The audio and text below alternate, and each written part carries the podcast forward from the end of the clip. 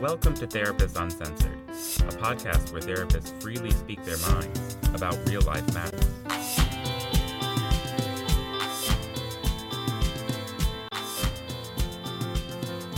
Hi, I'm Patty Allwill. I'm here with my co hosts, Ann Kelly and Sue Marriott. And with the election going on right now, we thought it'd be a great time to talk about power and influence. So join us and listen. It is such a timely thing to talk about power and influence. People get so um, caught up with the concept of power, and there's this plethora of research in the idea of power in politics. But there's just power in every relationship that we have power and influence, whether it's with our spouse or our children. Like, how do you. Or our employees or bosses. Yeah. or our presidential candidates. it just, it's going to be hard to not get right into the politics of this. well, it's really, it's actually been so powerful in my um, in my private practice, and then also personally, and with our kids. It, there's nothing more passionate than some of what we're seeing on the national stage, and I know we're going to talk about this um, individually and more personally, but there is no getting around the passions and the traumas that are really being stirred up by seeing this behaviorally and physically and um, emotionally and being able to name what's you know what we're say, seeing played out. So and you know when we talk about that this is a podcast about promoting security and then we're seeing security um, and the lack of security or the intentional erosion of security played out, um, you know, then I, we can't not talk about it.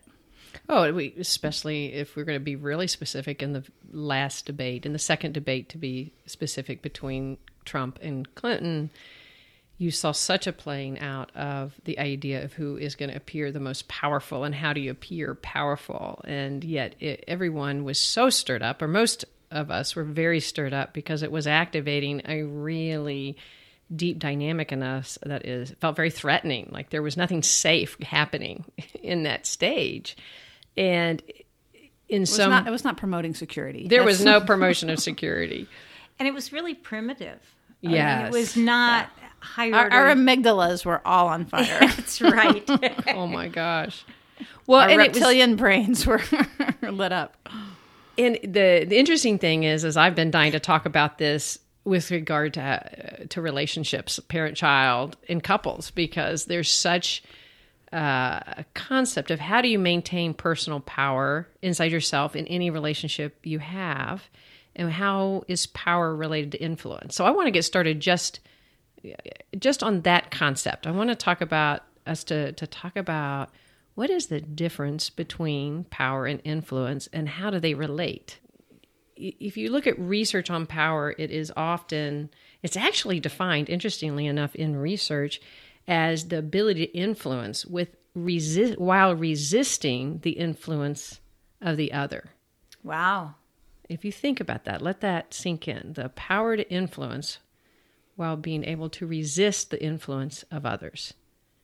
And Well, that's interesting because I think of, like, I again don't want to specifically get um, just political, but like I think of Obama, our world leader Right. currently, who's uh, is seen and has a very high approval rating and is seen as very powerful. Um, but I don't perceive him necessarily as not uh, as like resisting the influence of other people or Exactly, because what you might then, that's kind of why I wanted, I think it's really important for us to talk about what is the difference between power in and of itself and power as an influencer, as uh, to be able to influence somebody. And you can have power and yet exert a really wonderful aspect of influence. So that's why I wanted to talk about the difference. So maybe let me clarify the difference of what I'm speaking of when I talk about power versus being able to to to be influential with somebody while in a relationship. So, you know, a really core definition of power and one that you can see played out and in relationships um, in different ways, even if you don't mean for it to, is the when one person is able because they hold resources basically to change somebody's behavior because there's a threat of withdrawal of resources.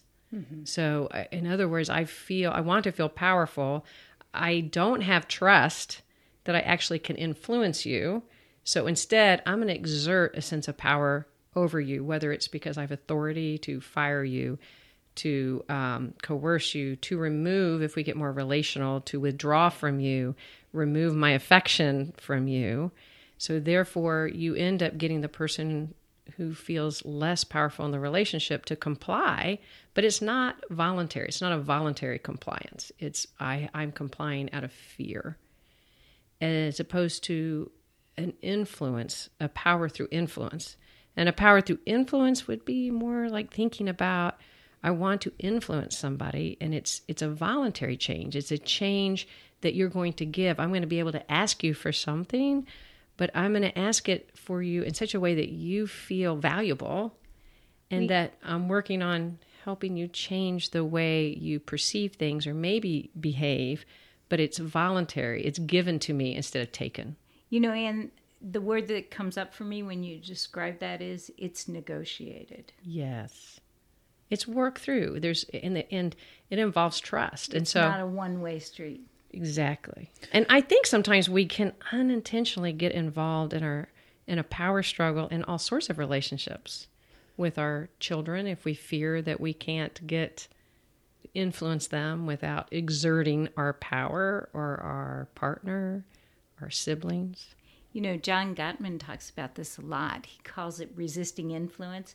And his analogy is, or his image that he calls up, is um, sort of somebody lobs a suggestion at you and you bat it away, right? And they lob another suggestion and you bat it away. And, you know, this is a dynamic that shows up in some couples a lot. Right, and the, the way I think, you know, power isn't bad. That like it- there's somebody in any dyad has to take a supportive position, and it's a valuable position to take.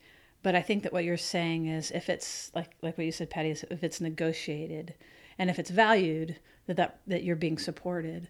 So I think about, um, And it's given. and if it's shared and given, right? Right. So, you can give your power in a way where you feel trust and you feel a wanting to give it rather Right. than it being evoked out of fear. Right, because I think about in many couples, there's one one person of the couple that will typically control the remote control, you know, and interrupt a little more and be the decision maker and things like that. Not, and it's just, and that same person maybe at work is more of the is in the support position, perhaps. Um, and so there's these very subtle power dynamics that happen that are related to um, the perception of power in the relationship, whether that be often related to income or perceived status in, in the relationship. It's not always gender, it can be gender.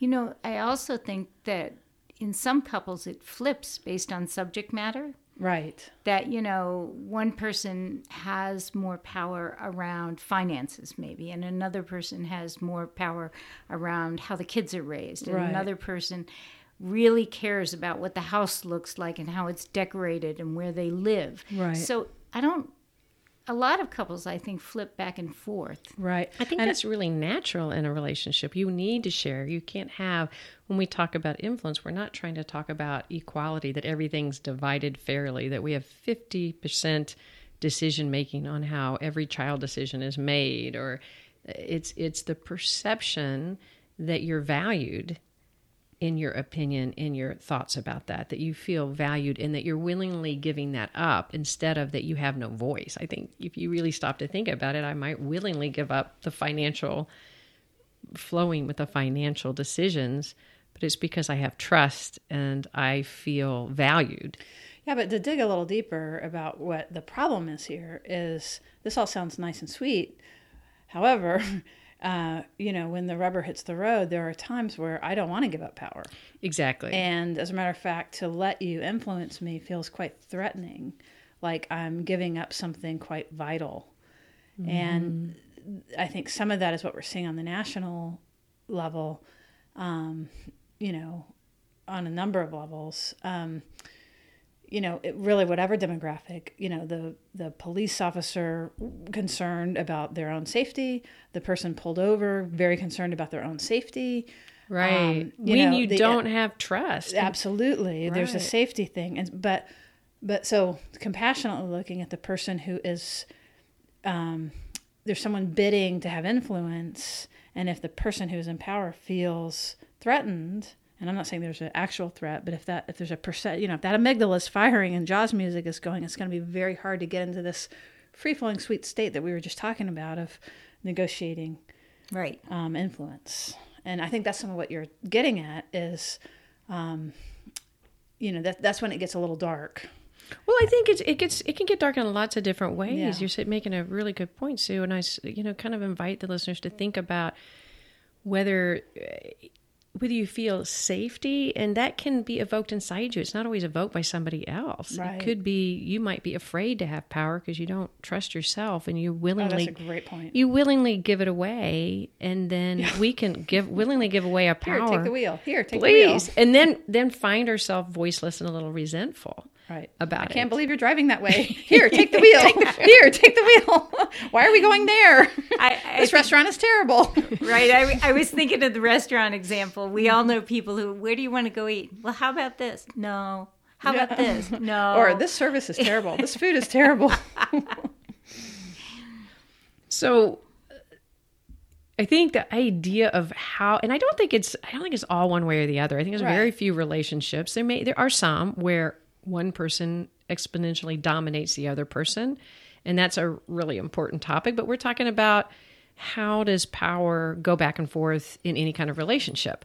And so um, sometimes we willingly give it up and then we don't even realize we do it because we're used to maintaining more of a submissive role and maybe we have fear of our own authority. Sometimes we take power because we're afraid. If we don't, we don't have trust that somebody's going to take care of our own interest. And I, I think that I can see that happening a lot. Like it, the fear of being controlled is a really big concept. If I give up my power and I don't state it, then I'm going to lose something, and then that creates Rigidity. rigidity and a mm-hmm. sense of, of fear. Well, and I, I also think in couples that have been together for a long time, people have trained their partner to treat them in a certain way, and then at some point it's like unacceptable. You know, mm-hmm. they've changed. Their mm-hmm. the circumstances have changed, and then it's really hard because they've gotten sort of frozen in this position, and it's you know they really want to take back control of certain things, and they can. Exactly. And then I think it's easy to feel resentment that you gave it up in the first place.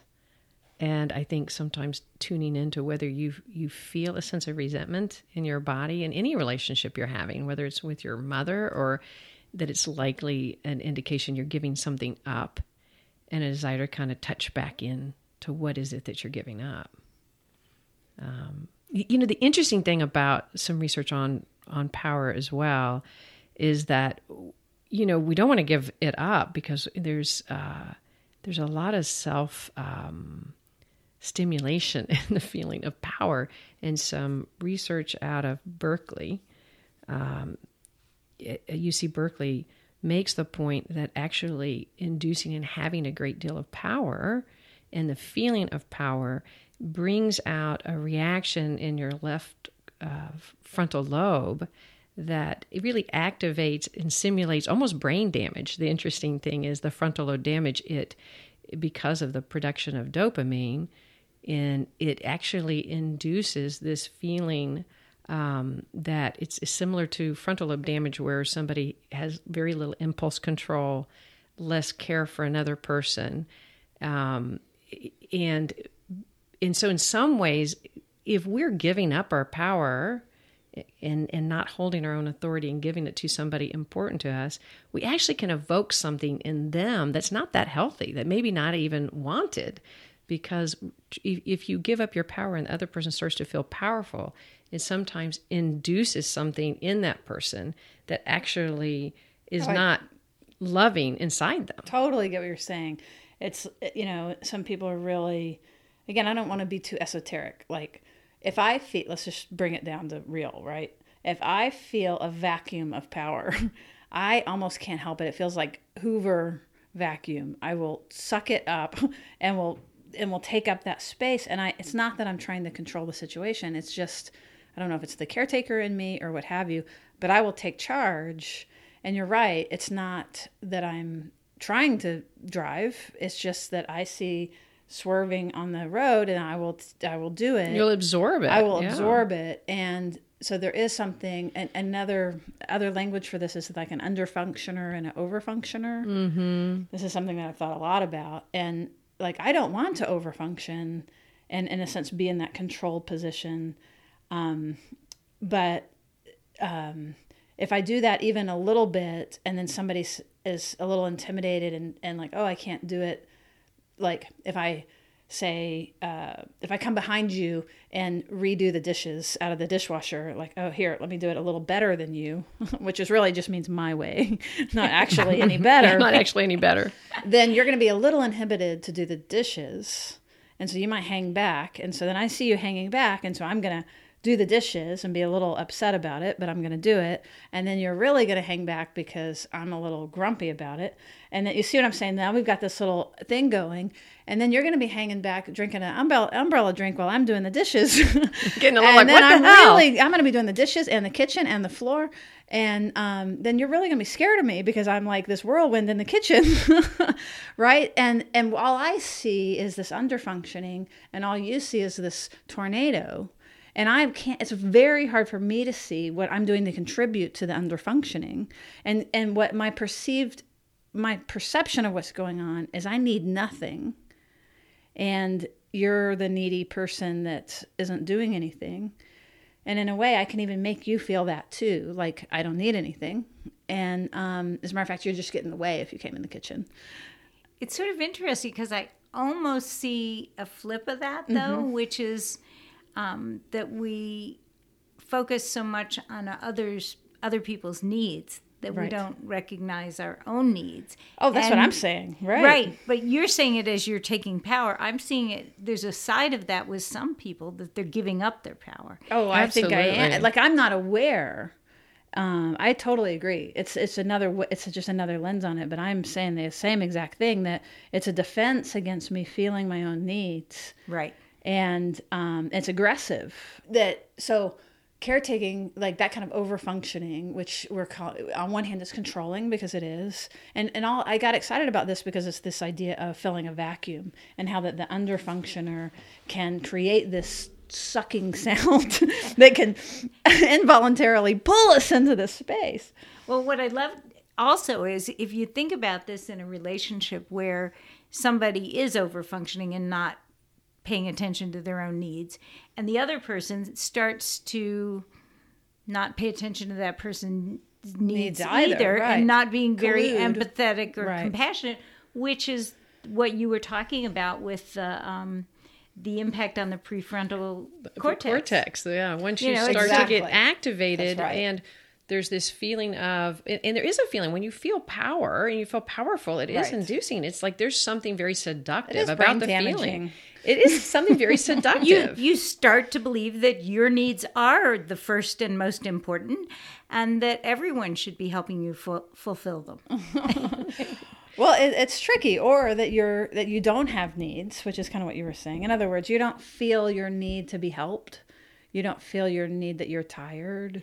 right but that person i don't think is getting the dopamine rush to their prefrontal cortex i think it's the other half of that couple yes, I would agree. Well, I'm talking about the overfunctioner. Yes. right Right. Right. Well, and the the person with and, and to think about it too, the person if you happen to find yourself in that role or that position where you feel like you keep kind of accommodating somebody else and oftentimes we can see that we're accommodating but I have to accommodate if not the person is going to get angry or frustrated or feel horrible like there's some negative consequence so now I have to accommodate other because I've got to avoid that negative feeling coming at me. So then I'm letting myself give up my my sense of power and influence just to avoid that negative aspect. So we're giving up our power. It's not just being taken. And I think it's a really important thing to remember that it's and it feels like it's being taken because it makes so much sense. I've got to avoid um, my partner being angry or being critical of me. And so I think it it'd be nice to move in just for a moment about what do we do about that? Like what do we do if you're thinking about your partnership and you think about, "God, I feel like I accommodate all the time and I feel like I have to accommodate. Otherwise, I'm going to get this negative, fearful thing coming towards me. We really want to encourage people to stop and really think about their own experience of accommodation instead of just feeling like they're being bullied. And that being what would be so bad if I experience criticism? How do I come to the table? Because you can be either under the table and like, oh, I'm so scared. My partner's about to criticize my dishwasher and I have to move away. Right. Or I can get on the table and start screaming at you and you're so controlling and I can't take it. In either way, we're responding in a way that is more about uh, trying to get your power or or um, give it rather than how to be influential to each other. How do you sit at the table and go, hey, when you do this, and it can't always be through the fluff talk. I know we can kind of get there through the fluff talk, but it, I'm saying also as listeners, how do you get in touch with what you're giving up and what you're scared of?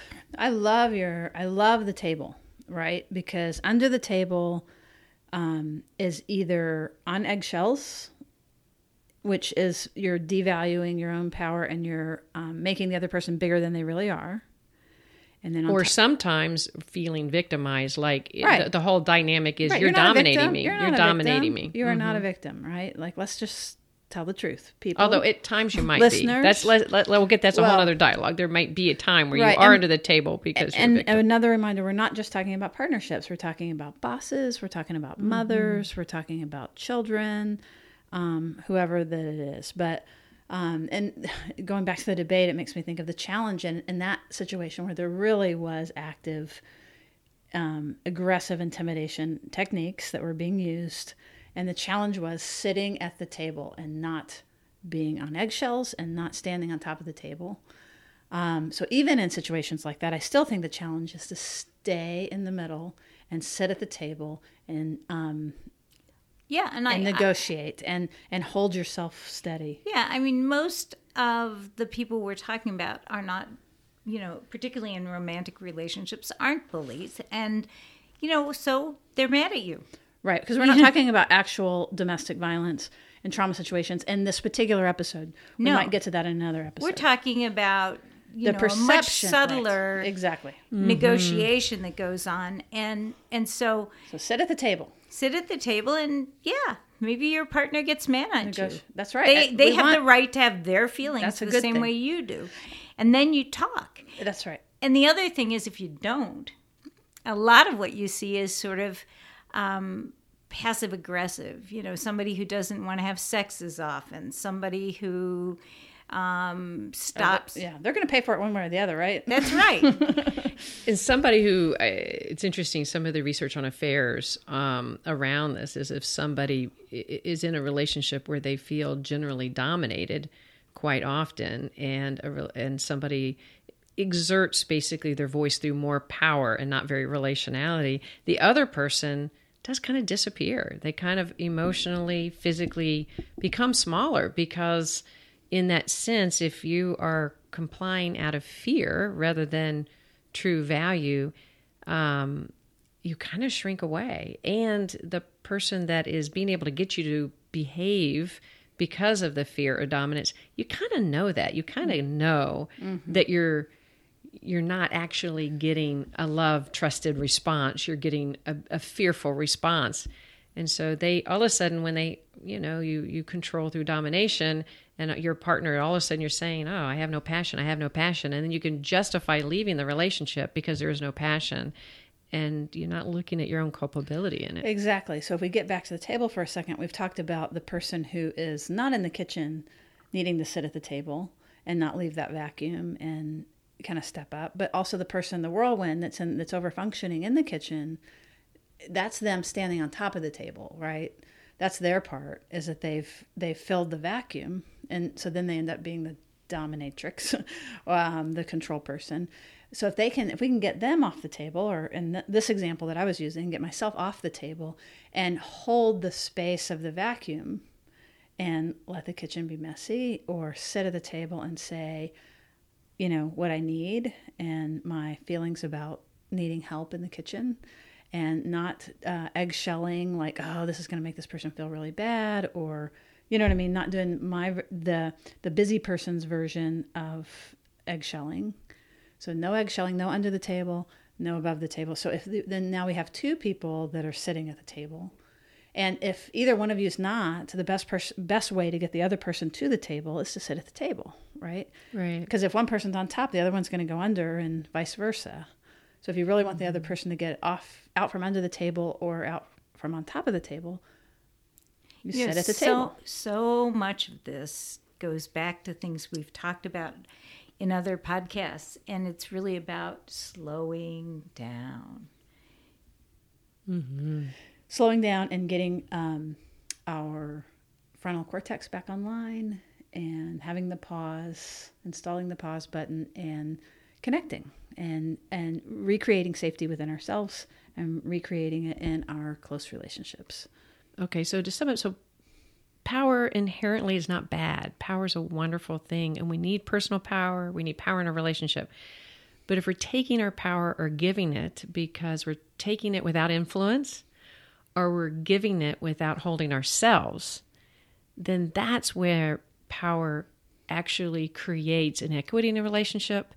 It ends up creating rigidity and and lack of trust, and that and brain damage and, and brain damage and and and power and influence in a relationship shared in an equal way where we're giving up decision making in one area and giving it in the other but it's through respect and we're changing our own thoughts because it's voluntary. That evokes compassion. It's now i'm i'm wanting to give something to you because it's really important to you. And i can really feel that. That evokes compassion and connection and I think that's the valuable way to think about the concept of being able to maintain your power and be influenced. But so often we're scared of the influence. And, you know, we've talked on a lot of other podcasts about why we might be afraid of influence. And we can we can continue to talk about that at another time. So, um, come back and join us soon. Subscribe to our email list and subscribe on iTunes. And if you want to, rate our podcasts. We'd love to hear from you also if you want to send us suggestions on topics. Take care. Please sign up for our email list at www.therapistsuncensored.com. We've got all kinds of goodies for you, including we will be releasing soon some courses so that you can do some more advanced work with us, and a weekly meditation that we're going to be doing um, that is going to be online and a really cool offering. Yeah, so that's going to be really neat. But you'll find out all of that through our email list. And also, if you haven't yet, one of the things we're super excited about is our Facebook community because you know, if we're just talking to you, that's not promoting security, right? We really want to actually get all of you, all of our listeners, talking and interacting with one another and sharing things with one another. So it's very important to us that you get to meet and greet and speak with one another. So please, please join our Facebook online community. It's called Therapist Uncensored Online Group or online community. I can't remember actually. But just search us on Facebook, and it is a closed group. You can uh, get to us through our email list, and we will invite you to join. And especially you international listeners, we're very excited to hear from you and um, just make these connections from all over the world. We would love to hear, uh, get different resources, different apps, and um, or sharing articles and creating chats and discussions about promoting security in ourselves and, and relationships. Thanks for listening. Therapist Uncensored is Ann Kelly, Patty Alwell, and Sue Marriott. Cameron Lindsay edits the show.